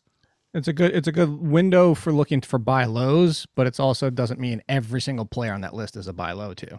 Uh, tight ends for week number. oh, this is a tough one because Andrews and Waller are both on buy, and the island of Foster Moreau. So even if you had a backup hey, coming re- in, Re- Remember at the preseason when people tried to play that this year it's going to be better at tight end again. I know we've said it for four straight years, but I it's happening this year. I actually, I actually feel like it is better at tight end this year. Like No, there I are, just feel like the top group's a little bit bigger. yeah, like there's like Kelce's number one, Pitts is number two. Uh, Gesicki's number three because Gesicki has been great since every game that Tua plays. Gesicki's been awesome. Hockenson number four, Goedert, Ricky Seals Jones, Noah Fant, Dalton Schultz, Nope. Ty- Tyler Higbee, and Zach Ertz. You don't like Dalton Schultz? No, I don't like Noah Fant. Uh? Noah Fant Oh come on, Noah because Fant, he's not he, Noah Fant's fine. completely overrated. No, completely overrated. A- And, here's why: because you have Jeudy back in. If there was no Jeudy, I'd say fine, keep him there. But Noah Fant is one of the most roller coaster tight ends in all of football. He is exceptionally talented as a player, but it just comes down to he's already a roller coaster, and Jeudy's not even out there yet. So if Jeudy's back. Noah, look, look, look at Noah Fant just last week. Noah Fant had another bad game because Noah Fant just isn't guaranteed guaranteed to see volume, whether Teddy's throwing 40 times or 20 times. Uh, he's very just honestly, he's touchdown slash big game reliant. I know that sounds weird to say, but I think everybody understands what I'm trying to say. I would play Schultz over him, even though we might get Michael Gallup back. Uh, the problem is, is because of this week, you can't push him down that much further. Um, yeah, well, I mean, what you were just about to describe about Noah Fant, you can say the exact same thing about Tyler Higbee. about Higbee. You're right. So that's why I kind of almost hesitated right there. You know, if Andrews is in there, so at, going forward, if, if we don't have Waller, Andrews, and everybody, those two being out, he's barely even top 10 for me. But I say that just because it was more for what I brought up in the waiver column is to sell high if people still see Noah Fant as like top five. Look at all the potential he has. I just think it's it's going to get even worse. Okay, so I'll, I'll move him that one spot. I'll move Dalton Schultz up to number seven, Noah Fant to number eight, Higbee Ertz. I think Ertz is a touchdown threat in this game, uh, and you're right. You should sell high on Ertz after what we saw. He's fourth in the pecking order, which is not bad on the Cardinals. There's worse teams to be the number four on, but that's just the way it's going to go. And there's going to be situations. Well, I guess Kirk and Rondale Moore kind of trade back between who's like number three. It's it's not like one's number three and one's number four. It's one's number three and the other one isn't used. Is essentially how that offense ends up going. I think Kirk trades a little bit more with AJ Green than he does with Rondale Moore. Rondale I- Moore's been nothing since week two. I would say AJ Green just cl- very clearly the number two. No, then Kirk is for me. Kirk then is just clearly the number three. Rondale Moore was fifth uh, last week. He's he's again he's been nothing since week two. Uh, I got CJ Secret of the Uzomah at number 11. It just seems like another team he can beat up on. The the issue with him is like he is the classic. He's going to have zero points this week, tight end, isn't he? Oh, one or, he's first or thirtieth. There's no question about it. There's no in between. I, I'm actually serious about Freiermuth. Uh, that I think that he's going to have a pretty substantial role in this offense moving forward. He has taken Juju's spot of guy that just lingers near the line of scrimmage and catches passes. It's not going to be five for 161 and two touchdowns, but it's going to be a lot of like seven for 43, and hopefully he scores a touchdown. Yeah, uh, it's uh, it really comes down to is you're gonna get to another name that you haven't brought up yet. I, I don't disagree with that. There's just another name that I was gonna bring up as a sidebar. Bob Tonyan. No, Hunter Henry. If no Jonnu Smith, I would play Hunter Henry in front of Zach Ertz. I put Hunter Henry at 10. If there, ah, I might even play him over T- Tyler Higbee. If no Jonnu. Do the Jonnu situation, we're going to have to wait and see. But if there's no Jonnu, Henry has kind of been the more consistent option. I, I gotta, I gotta throw, the, I gotta throw this out here. I really think the Patriots are terrible. What does that say about the Jets? Oh, I mean, we know how terrible they are, but like the one, like you mentioned earlier, the one thing you can really do against the Chargers is run all over them. We've seen that, and historically, they've been really good against tight ends. And so far this season, they've been shutting down wide receiver ones for the most, or tight end ones for the most part. Maybe that is a part of the field where they are vulnerable in between, over the middle, in between the hashes, up the seams. But I don't know. I just don't see a ton of upside from Hunter Henry here. Like he kind of has to score a touchdown or. Hey, I would. Ra- I'd rather take my. Ch- I'd rather take my chances with Robert Tonyan with no Davante Adams around as guy who scores a touchdown. no Davante, I'm sure. Uh, Tonyan has been nothing until last week. It No. legitimately was catching one or two passes. Uh, I was just going to say, speaking of the Patriots, while we're doing this show, a report, as I was mentioned before, DeAngelo Williams knows what the hell he's talking about from Mike Reiss that the Stevenson situation could be a week to week, whether he's an active or active. Missed a blocking assignment in week six. The team is not happy with that. There you go. He knows what the hell he's talking about. Yeah, but even if you keep him, what use does he have? No, no, no, no. I didn't say. I wasn't saying that. I was just saying that, like, if he's active, he might be the number two that week. I was. That was just the whole the Belichick not trusting Brandon Bolden thing. That's Okay. not. That's not. That's not so much Stevenson. It's uh, Uzomah, Freiermuth, Tonyan, Tarzan, Dan Arnold, Hunter Henry, Tyler Conklin, OJ Howard, T.Y. Hilton coming back. Cole Kmet a little bit higher. Cole Kmet sucks, man. He's so bad. No, but he's the only one getting volume in that offense. It is, and like, e- but but his uh, his volume is like, it's still tight end two type stuff, and that's like his upside. Okay. I don't really have. Like he like he, he had that. basically the best game he could have last week. What do you have like five for forty? Yeah, okay, I'm not disagreeing that much. Let's just go to quarterbacks. All right, let's go to quarterbacks. You got a problem with Kyler number one? Yeah, it just goes back to what we said earlier. It's just he's not running. He doesn't want to run. I wasn't expect. I talked in the preseason. I think it was with Meany or somebody. I was like, I, I would smash the under in his rushing prop.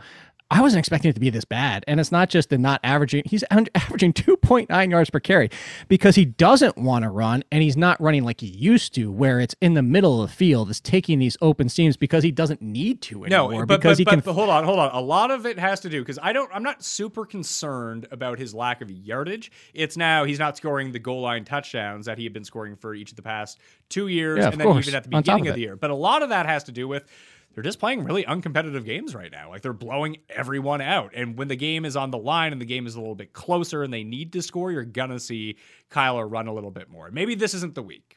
But I do think Well, and I'm not- Green again- Bay kind of keeps up with them. Uh, maybe, but and I'm not knocking him down this that far. Like this week, I would have him third, but I would also I would honestly have a fourth. I know it's a bad matchup because of how good the Saints defense has been, especially since they got Lattimore back. But if you just told me who do I trust over Kyler Murray now at this point, I know Patrick Mahomes is coming off the seven point game and Murray isn't, but there's three quarter actually four quarterbacks. One of them's on the bye. I would trust Josh Allen, Patrick Mahomes, Lamar Jackson, and Tom Brady before Kyler Murray. Yeah, I mean, this isn't a discussion really for anyone. If you have Kyler Murray, you're playing him. I would think so. Yeah, Murray, Allen, Mahomes, Hurts, Brady. I think that's a pretty clear top five. Prescott, Herbert, Burrow, Stafford, Cousins. I would go uh, through ten, then into Wentz, who just he's throwing the ball downfield again. Why not against Tennessee? Let's go. Matt Ryan, Aaron Rodgers, Ryan Tannehill, Trevor Lawrence, Danny Thumbs, the Goof, Mac Jones, Jameis Winston, Two Kenny- at seventeen. Tua at seventeen. I don't, I don't care that it's the Bills. That Tua is I going do. to Tua. Tua didn't. Yeah, no. Tua is going to continue to throw this game. This team has become pass happy, and against the Bills in what should be a pass happy game, as we just saw last week against the Falcons, which we didn't expect to be a pass happy game for Miami. Even if he turns the ball over, he's turning to pass happy Tua, and you have Parker back in the ranks. There's no way I'm playing Jared Goff over Tua at this point. I'm not. Oh, I'm- no- oh, I'll, I'll play the no I'll play. I'll take that bet this week. You got me last. Is that another one? Yeah, you Yeah, got, one. it was last week or the week before. You had Burrow versus I think it was Heineke. It was smart, smart decision on your part. But I'll take the goof. I'll take the goof over Tua of this week. Okay. stick by that one. Yeah, there's no, there's really no way I'd be playing Tua here. I think the the cutoff is actually Ryan Tannehill. I think the top 14 are all really pretty good starts. Then Lawrence and Daniel Jones kind of in the middle, like these upside in down. their own group. yeah, they're in their own little mini tier, and then it's everyone else. Yeah, I don't disagree with you there. Yeah, uh, Tua would start that mess of quarterbacks that I don't want to start. But yeah, I don't really want to start any of those guys. I'm feeling good about our uh, defense moving forward here. So I got some good D's for you this week. You ready for this? Because I, I cashed big with the Giants last week. They were they were the and now that's going to be your number one comment in your things of what you just said. People are going to clip that out and paraphrase that. what You got some good D's for me. I do. I do got. That's going to be. I, I, I know your listeners. And you know what I'm like. You know, you know I'm always dropping my innuendos. I got the Rams at number one, Bills at number two, Eagles at number three. I think rate out really well against the Goof. So Goof throws interceptions, Goof fumbles the ball, Eagles return it for six, and more Goof down the field. But bad offensive line versus a really good defensive line in terms of pass rush. So I have the Eagles rated very highly. The 49ers against Chicago rate out really well, as do the Bears against the 49ers, who I have at number nine.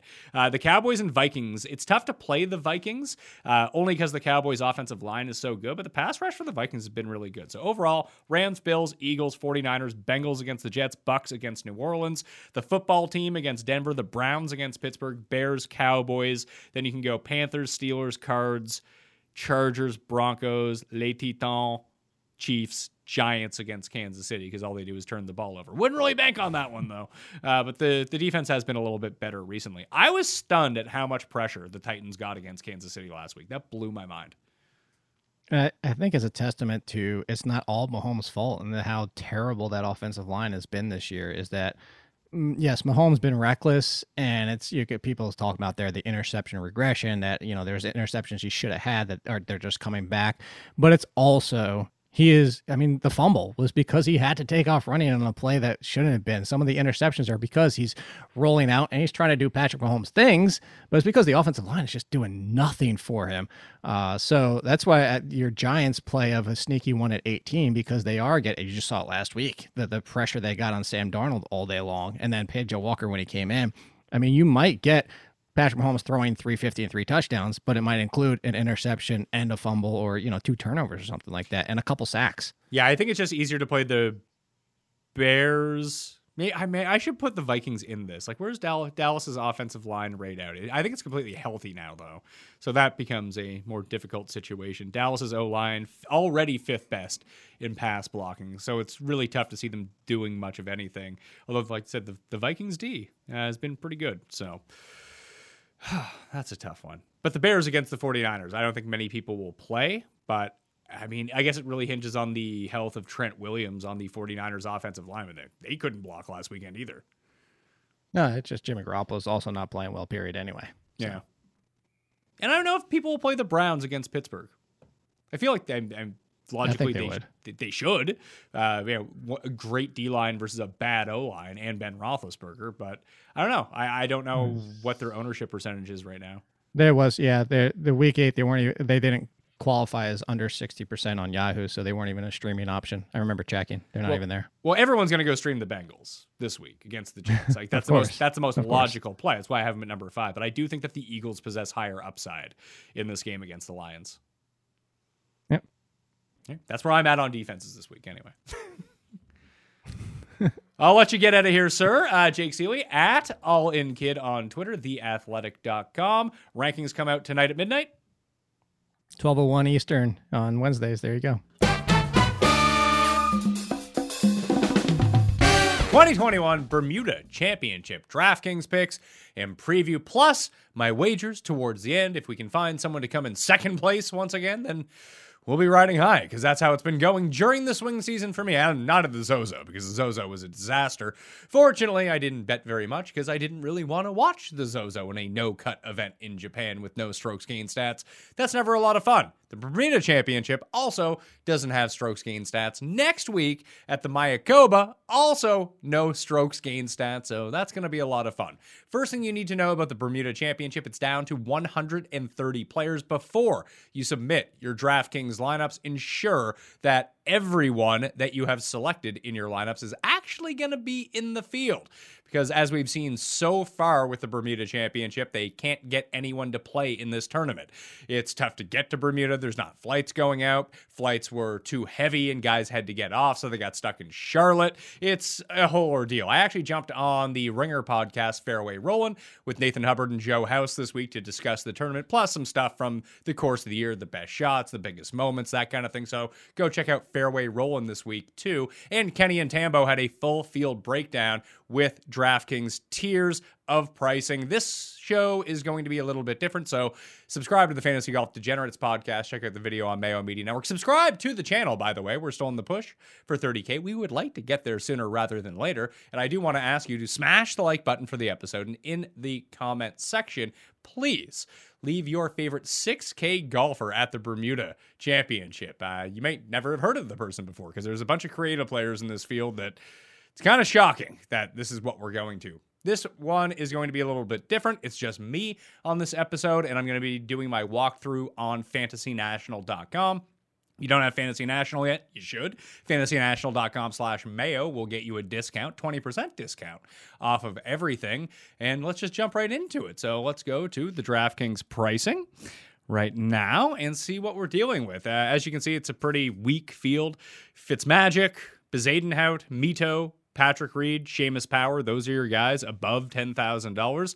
Uh, when we go back and look at the tournament history, of this course, you're going to notice two very distinct things. We'll go to 2021 and 2020 as they, that's how they're properly allocated. If we were to go through this and call it next year, it would be 2020, 2022, but this is the 2021 year, calendar year, so we're good to go. Essentially, what you're going to find at the top is older, short, accurate hitters who are really good with their wedges and really good at putting. Uh, I know that you know really narrows the field down, but as you can see, like Brian Gay won, he was third the year before, the year that Brendon Todd won. Harry Higgs, everyone's favorite fake Brit, came in second that year. You know, Scheffler, but then you have like Lebioda, Coastal Track Specialist, Aaron Wise, David Hearn, Fabian Gomez, Ryan Armour. Like these are all guys that play well at the Rocket Mortgage in Detroit. If you're looking for comp courses for Bermuda, it's super short. It's like 6,700 yards, a par 71. You're dealing with Sony Open, Heritage, Wyndham, Rocket Mortgage, like that type of weak field short course event. This is on, it's just called grass, I suppose, because it's in Bermuda, but it's on Bermuda grass if that's what you're looking for. Kramer Hickok and Denny McCarthy have had some success here. Russell Knox has had a little bit of success here. Russell Knox is going to be very popular this week. I've seen him touted a bunch. I mean, I understand what we're dealing with here. You know, accurate, driver. Boom, check mark for him because you want to be an accurate driver, I suppose. Good with your wedges. He's good with his wedges. Can he make some putts? I mean, occasionally he can make some putts, I suppose. But the and it's going to be gusty. I mean, that is the primary defense of this course is that the wind has to pick up or everyone is absolutely screwed and people are going to go super low. But Russell Knox doesn't have a top 5 finish since 2017. Like that that's a rough rough scene for old Russell Knox in this circumstance. Like you can just go back and look. Not that that would disqualify him of playing well at this tournament. I mean, Brian Gay did absolutely nothing before winning this, and this is where the Todd father started kicking it back around and rejuvenated his career. He had been awful coming into this for like the past three years. So I wouldn't say that like recent form disqualifies anyone, but it's been a been a trek for Russell Knox. He has some cuts made, but he never really puts well enough. The around the green game is tough. Are you going to hit every green in regulation? I suppose not at this tournament. So it does seem like where he is shaping up to be very popular this week that I probably end up going with a pass. But my point was when you look at it, you have the accuracy, wedge, putting type players, not long off the tee whatsoever. So that's going to be the lean for a lot of people, myself included, because you see a lot of these guys inside the top 10, at least from two years ago, even from last year. You see a very similar type of player. But then you have like Wyndham Clark and Ollie Schniederjans who are just going to try to absolutely gouge the course. It's not that the longer players can't win here, it's just you don't see a ton of long players in this field, I guess would be the issue. So when I go and I actually set one up, a stat model this week uh, to try to find some guys. Okay, I didn't even apply all the weight. I only played 85% of the weight because I couldn't figure out really what I wanted to do. Essentially, like I said, wedge range and in close. There's a lot of really short holes on this course. So there, there are three long par three, so 200 to 225 yard par three. I weighted at 10%. You have 75 to 100, 100 to 125, 125 to 150, weighted at 5, 15, and 15%. Fairways gained at 20%. When I spoke with Joe House, he said he had played this course before and that being in the fairway and being in the rough really isn't that big of a difference. But it does seem to lean towards the more accurate players doing really well at this course. There's a bunch of short par fours, so 300 50 to 400 yard par fours coming in at 10%. And I weighted putting at 10%. Let's load that in and see what is happening. I bet you it spits out. Well, one of the guys that I bet this week, I know that it spits out because I ran the model before uh, in full disclosure. But Bezuidenhout on paper, like when we think about this, is the player that I immediately comes to mind for me. So let's see how he rates out. Yeah, over the past 50 rounds, he's number three. Matthew Fitzpatrick coming off a win over in Spain at a very difficult course, uh, rates number 29th, but obviously a lot of his best work is done on the European tour. Mito is number nine. Then you got like Reed at 34, Seamus Power at 16. And really, what I want to be seeing here in the green area is just guys that are really good, basically from 100 to 125. You can be good from that range. You can do a ton of scoring. Chad Ramey, look at that, only 16 weighted rounds. The putting hasn't really been there. Bezuidenhout the best putter. We know that can flip week to week, but generally, he's been very good overall. Adam Hadwin's another one who the wedges aren't really there, but the long the fairways are there, the long par the short par fours are there, and the putting has been there. Uh, and the one thing I find odd about Adam Hadwin when we look at it is just he's priced over these players who I just feel like are I mean better form is probably a, a stretch, but like Danny Willett just won the BMW PGA Championship over in England. He's a Masters champion. He's behind Adam Hadwin by $100, especially if it isn't windy conditions. I don't love Danny Willett this week, but I just thought that was pretty intriguing. Guido has been kind of tearing it up on the world stage over the past year. He's $8,700. Those are all pretty good prices. Ryan Armour rates out number two uh, on this course, and he's had success here before too. So let's make some picks for DraftKings. Uh, when we're at the very top, I do like Bezuidenhout. I'm going to try to do the Rick Run Good Cascade method here. I bet Patrick Reed at 22 to 1. I can't get away from that number. It's Patrick Reed in what is essentially like a tier 2 Korn Ferry event. Come on now. Uh, I don't know if I want to play him a ton on DraftKings because the downside is so low that he might blow up some sixes sixes for me. But in the outright betting market, it's Patrick Reed 22 to 1 in a minor league event. Like, we, we bet him 30 to 1 in majors. What, what are we doing here? You, might be wasting your money on Patrick Reed because he is absolutely not right, or he's by far the best player in this field and smokes everyone. It's not like he doesn't have wins at some of the courses that I was talking about. He's won at the Wyndham Championship before. Uh, the Amex is probably another one that you can look at. He's won that tournament before. The sneaky one to probably go to outside of Rocket Mortgage is also probably Travelers, just be based on length of the course. So that is another one that we can look at. I want to go back to tournament history just for one second. We'll sort by strokes gained total. And let's see, Brian Gay, first and third. Ryan Armour, eighth and eighth. Le- Lebioda, 16th and third. David Hearn, Canadian, eighth and eighth. Then you have McCarthy, two top 15s. Kramer Hickok, two 15s. And full disclosure, I bet Kramer Hickok this week at 80 to 1 with the top five each way. Russell Knox, he's also up there, 16th and an 11th for him. So you have some guys that have just performed well year over year. I guess the one other thing that we could look at uh, a little bit after, I'll jot this down, is Bermuda grass putting and to see if anyone really hops off the page to me. So it's going to be Bezuidenhout for me. The issue is if you're going to pay up at the top this week on DraftKings, like you have absolute jabronis down in the $6,000 area. Maybe you can find someone you really like. Like, say, Scott Brown tends to play well in these events. You can see the Chase Seiffert um, you know, he's very good at these short par threes or short, short par fours. Sorry, he's very good from 100 and in. I don't know if you really want to be going to him in this spot, but when we sort by the rankings, maybe we just let Fantasy National do the work on everything that I've kind of pointed out here. Let's see what Ben Ben Crane rates sixth in the modeling. I don't know when these rounds are from, but he's at sixty four hundred dollars. He would fit ideally with the type of player that has won this event before. He's really in the Brian Gay zone when it comes down to the type of player that he is. Let's see, yeah, he was 18th in Bermuda last time that they played here. Of course he was. Uh, eighth in Puerto Rico, so he's doing okay. 33rd at Corales in the Caribbean swing. I guess the Bermuda is in the Caribbean. I feel like it's more in the Atlantic, just off the coast of South Carolina. Anyway, it's it's the only one that's in the t- same time zone that I actually live in.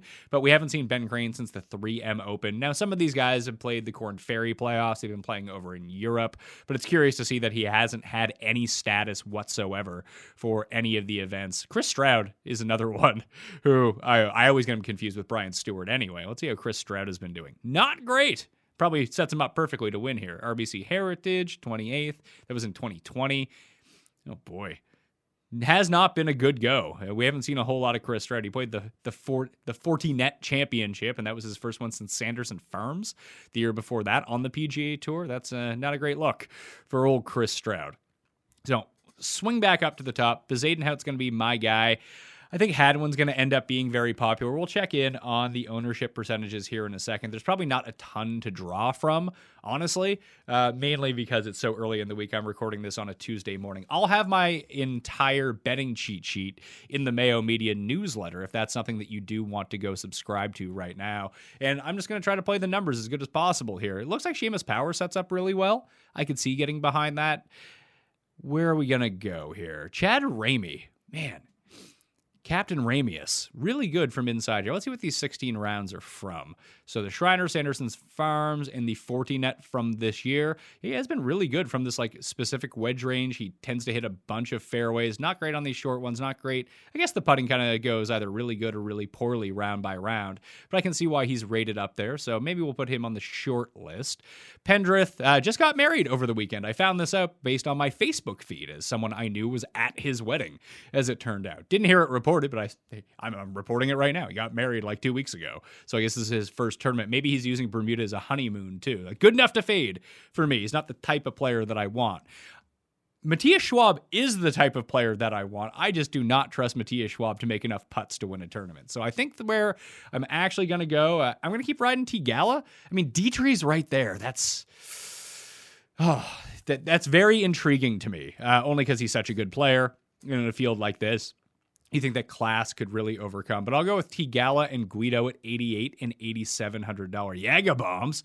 Not necessarily the type of player that I want. David Lipsky is though. Look at these wedges. I don't know if he can make the putts required, but at eight thousand dollars, a pivot right off of Bramlett and Ryan Armour is probably pretty nice for Lipsky, who overall was probably a. I mean, he's, I don't know if he's a better player than Bramlett, but he's probably a better player than Ryan Armour at this point. Although Ryan Armour has the two top tens at this course in the past, then that would be sort of the intriguing part for me with them.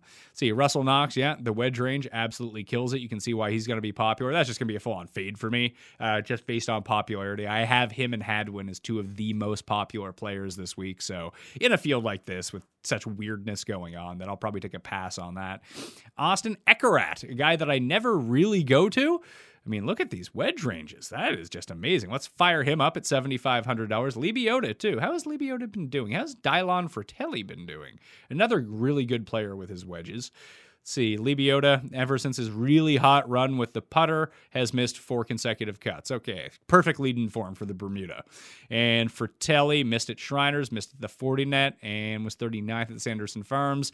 The issue is when we start looking at the recent form for a lot of these guys, it's not going to be good at all because most of these guys aren't that good and that's a real issue and maybe you want to get like lean with your gut on some of these like i'm going to play graham mcdowell Graham McDowell loves coastal courses. That's his jam. It's like Aaron Wise. I don't know where he's at in his career. They would be pretty good, but you know, he made his last two cuts over on the European tour. That's about as good enough for me as we're gonna find. If Duffner could putt, watch out because this would be a perfect tournament for him. I think I'm going to go with Duffner anyway at $7,200. Let's see how he's been doing so far in the new season.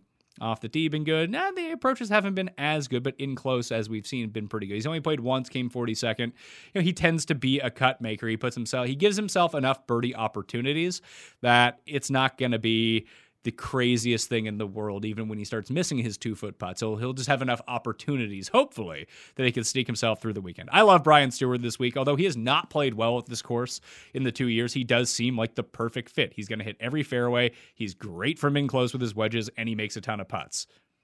I bet him at 80 to 1. He's probably my favorite bet this week, although he's probably going to come in dead last now. But come on. Brian Stuard on Bermuda grass on a short course. That's like the only time that you can play Brian Stuard and he's only $7,100. I don't care how popular he ends up getting. That's where I'm to go. Svensson actually rates out pretty well here. Let's see how he's been doing since his return. I mean, the proximity was not good at Shriners. He was just bad at Shriners. The Fortinet, eh, okay, maybe we pass on old Adam Svensson. It looks like a lot of old data from him. That's always important to go check your round by round data, too. Uh, Brian Gay, not currently in Bermuda as we're recording this. He's stuck in Charlotte, so you have to make sure that he actually gets there uh, at the same time before we do anything. I'm, i bet, and I'm playing Kramer Hickok. Uh, that's more of a course history, pure putter type of play. The putting hasn't been really good recently, uh, but he did spike that playoff at Travelers. He's played well at this course in the past. So that seems you, know, you, have to make really marginal choices when it comes down to it this week. Another guy I really like is actually Camilo Villegas. To answer the question in the comment section, I like Villegas a lot this week. So much that I've already bet Camilo Villegas this week at 100 to 1. Uh, I like him on Bermuda. I like him on windy tracks. I like him on short tracks. This is all kind of sets up really well for him. Hopefully, his game can come through enough that we can get it. Oh, Ludwig Adeberg. I don't know who that is. He's got to be from Austria, right? If his name is Ludwig. Let's see. Oh, he's Swedish. Swedish amateur. Okay.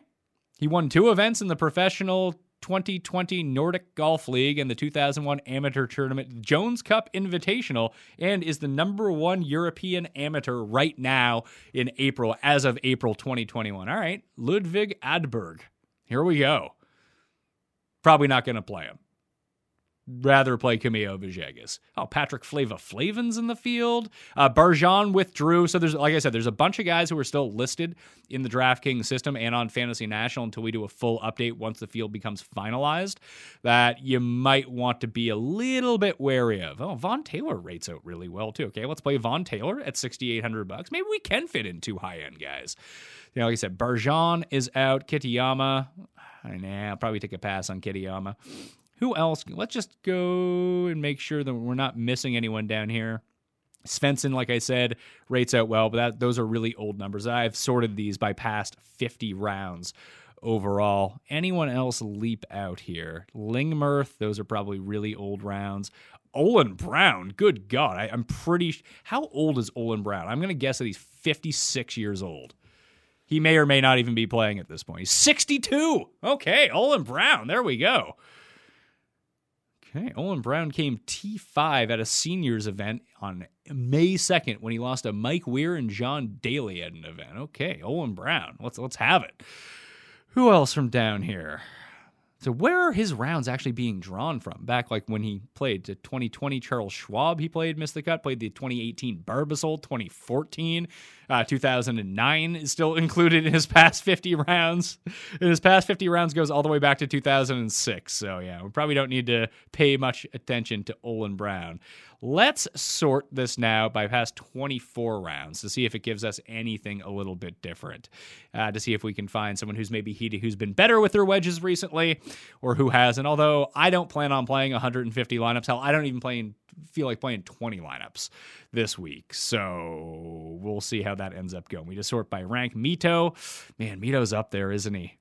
Oh, that's going to be a tough one. Oh, Mark Hubbard when I spoke to Nathan, he he wasn't like big enough big up in his brother all that much. So this actually seems like a pretty good event for him. Let's see, John Deere, he's made six cuts in a row on the PGA tour, did not play well at Rocket Mortgage. Yeah, I think we probably have to add Mark Hubbard. I'm 7900 is not a great price, but uh, like as a pivot off of Ryan Armour, who continues to rate out well no matter what we do, and so does Russell Knox. But how boner jams at 6100 bucks? Good for him. Glad to see him back. Yeah, might have to go with Mito. I think a lot of people will go, actually, let's just check in on the ownership right now. Now that we have a, at least six guys starred in it. Let's see. Matthew Fitzpatrick, 33%. Wow. And Mito's only coming in at 16 right now. Again, these are very rough estimates of what's going on. As you can see, Bezuidenhout, um, is actually his calculated ownership, and Mito's calculated ownership is higher than Fitzpatrick. Although for the people that have generated lineup so far, that's only 867 people as I record this. It does appear like Bezuidenhout and Mito are being not being spat out in that same sort of deal. All right, so here's a way. Here's this is probably better to look at more contrarian plays this week because uh, I, th- I think that the you probably give or take 10% on some of these ownerships at this time of the week but the really really low ones are likely to continue to be really really low matthias schwab 3% i mean maybe i'll i will end up playing him because accuracy wedges pray he can make some putts, that's likely the way to go. Like Hadwin at 19% versus Willett, even Pendrith at 3%. I, I, don't love Pendrith here. I just don't think that he hits his irons well enough at an elevated price. I think when you can get him at a cheap price, he can do enough scoring to really come through for you. But I don't love this one. Detry at 2.3%. Let's look up some Thomas Detry to see how he's been doing in the world stage lately. Official world golf rankings, Thomas Detry.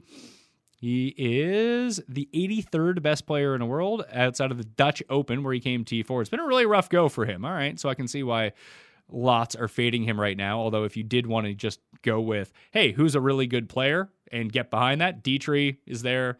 I mean, Theegala, who I do have started, is going to be very highly owned as it appears. I guess Mark Hubbard is going to be very highly. I'm going to unstar Mark Hubbard. Go with David Lipsky. Yeah, he is most definitely the pivot play here. Everyone's on Armour. Everyone's on Hubbard. Everyone's on Nick Hardy. Everyone's on Russell Knox. Everyone's on Hank Lebioda. Everyone else kind of in between is going to have super low ownership, like Nick Watney, 0%. I don't even know if he's there or not.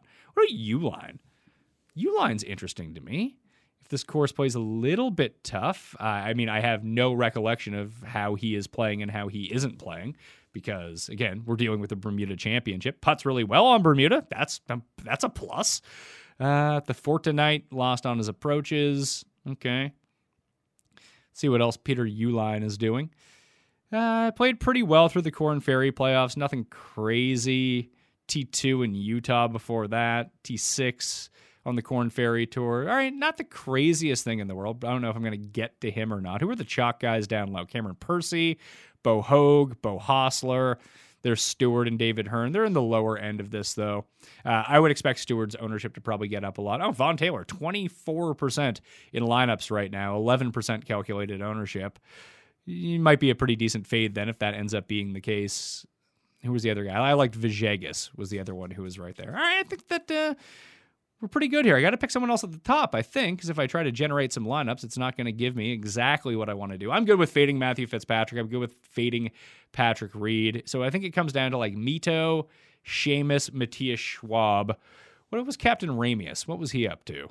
Ramey, 10%. That's a, so weird how people decide to go with this stuff. Uh, being like being contrarian this week is probably a good play, but not absolutely everywhere, as we have seen similar players do well at this course over the years. And sometimes for the bigger type players in these like Caribbean or island events, you know, they just want to party a little bit and they, they don't really care all that much. Uh, we've seen that with Pat Perez. We've seen that with Henrik Stenson over the years where even if they make the cut, they're like, nah, I'm to get out of here. Don't worry about it. Oh, this, is, this, this will get you into the Masters if you win because this is usually across from WGC China, but they don't have that event anymore. Surprised Danny McCarthy isn't even higher owned than 15%. I would I would expected him to be pretty good. What about Jaga Bombs? 0.6%?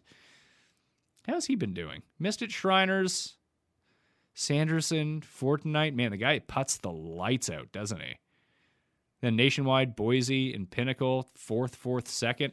Let's go take a look a easier look at that in order. I may end up going to Stephan Jaeger if literally no one wants to play him. I mean, could you do worse? Yeah, you could do worse. I think. Yeah, through the Korn Ferry playoffs, fourth, fourth, second. 26 at Sanderson, which would be a, a pretty decent comp for this one. If he's going to put the lights out, he's probably live. Let's chuck him in the player pool too. Let's go. Yaga Bombs. You're on the team. And he continues to be a pretty good pivot from the Hubbards of the world, the Armours of the world, the Bramletts of the world. I wish I could go back to Higgo, but he looks broken at the moment. He was terrible at the Zozo. A lot of guys were terrible at the Zozo, but it's been a while. Basically, since he won in Palmetto and went through his double win in the Canary Islands, uh, it's been all downhill for him. Uh, hopefully, he can recapture his game because I really like Garrick Higgo. You know, he's only 21 or 22 years old, so uh, I think that he'll get his game back. It's just not currently there at the moment. All right, how many players do I have started? 12? Yeah, I could probably play 10, 10 to 15 lineups with 12 guys. After I add in either, I'll select Mito for the moment. Actually, you know what? I'll select Schwab for the moment as a contrarian play. But Bezuidenhout is going to be my big building block for the week. I don't like his betting odds. He's only in at 12 to 1. I suppose I should go through the bets for the week as we go through this. I bet Patrick Reed 22 to 1. I dislike that a lot. Oh, you know who I didn't end up going with? Let's go back to DraftKings just for one second uh, because I totally forgot him. Ted Potter Jr. I'm playing at 6,100 bucks. Boom, easy game. Uh, he has been god awful coming in. This is the perfect type of TPJ event. TPJ, oh yeah, three missed cuts in a row. Woo! Just heating up at the right time. He's 350 to 1. That's actually probably the better play. I'm not going to use a ton of Ted Potter Jr., but at a score fest with wedges, like he's won PGA events in the past. So that's what he can say over a lot of people. So the bets, and I will have the cheat sheet in the newsletter out on Tuesday evening. You can also find the link to the spread show in there as well. But it's going to be Patrick Reed, 22 to 1 for the bets. Then I'm going Brian Stuard 80 to 1 with the top five each way. Camilo Villegas, 100 to 1 with the top five each way. Kramer Hickok, 80 to 1 with the top five each way. Ted Potter Jr., 350 to 1 with the top five each way. I believe those are all the ones that I have in. I also bet Ted Potter first round leader as well. I'm just going to go check out what I've done here so far. I'm going to log in to see what my bets are. I made them all on like Monday night as I was doing prep for this, and just to make sure I didn't leave anyone off the card. But once again, you can find everyone up there Ted Potter Jr., yeah, Brian Stuard, Ted Potter Jr., Camilo Villegas, Kramer Hickok, and Patrick Reed. Feel like that's, that seems like enough to invest in this tournament. Although I can be talked into someone else. Guido's odds are like pretty spicy. I think Guido's like 50 to 1. I might have to get on that just so I don't get a case of FOMO as we go through it. Where is he at now? Now I don't even see him on the list. Now 55 to 1 for Guido? Let's do it. Yeah, yeah, Guido, let's go. Guido, let's go. See how that goes. 55 to 1, top five each way along with him as well. So I think that's probably going to end up being the six pack. Maybe we need to bring back the six pack for this year. Those are going to be the six. We got a favorite from the top, someone in the mid range, and then just a bunch of bombs down the list. Stuard's probably going to be like my pick, though. Like when I write it up in Golf Digest, I would anticipate Brian Stuard being one of the top end guys, although he has failed to make the cut here. I believe the past two years. Let me just go look up Brian Stumanji for a second. Where's that tournament history? Type in Stewart. Yeah, he was T51 and then he was cut a year ago. So hopefully he can come through for me at the Bermuda Championship. Thank you for watching. Once again, Kenny and Tambo on the Fantasy Golf Degenerates have a full field breakdown. If you want some alternate views on the Bermuda Championship, I'm on Fairway Rolling this week on the Ringer Podcast Network. And remember to subscribe to the Mayo Media Network, both on Apple Podcasts and Spotify, if you're an audio listener, or on YouTube to help us push to 30,000 subs. Smash on your way out and subscribe to Fantasy National com slash mayo to get yourself 20% off. Good luck this week at the Butterbean Bermuda Championship. I'll see you next time. Experience!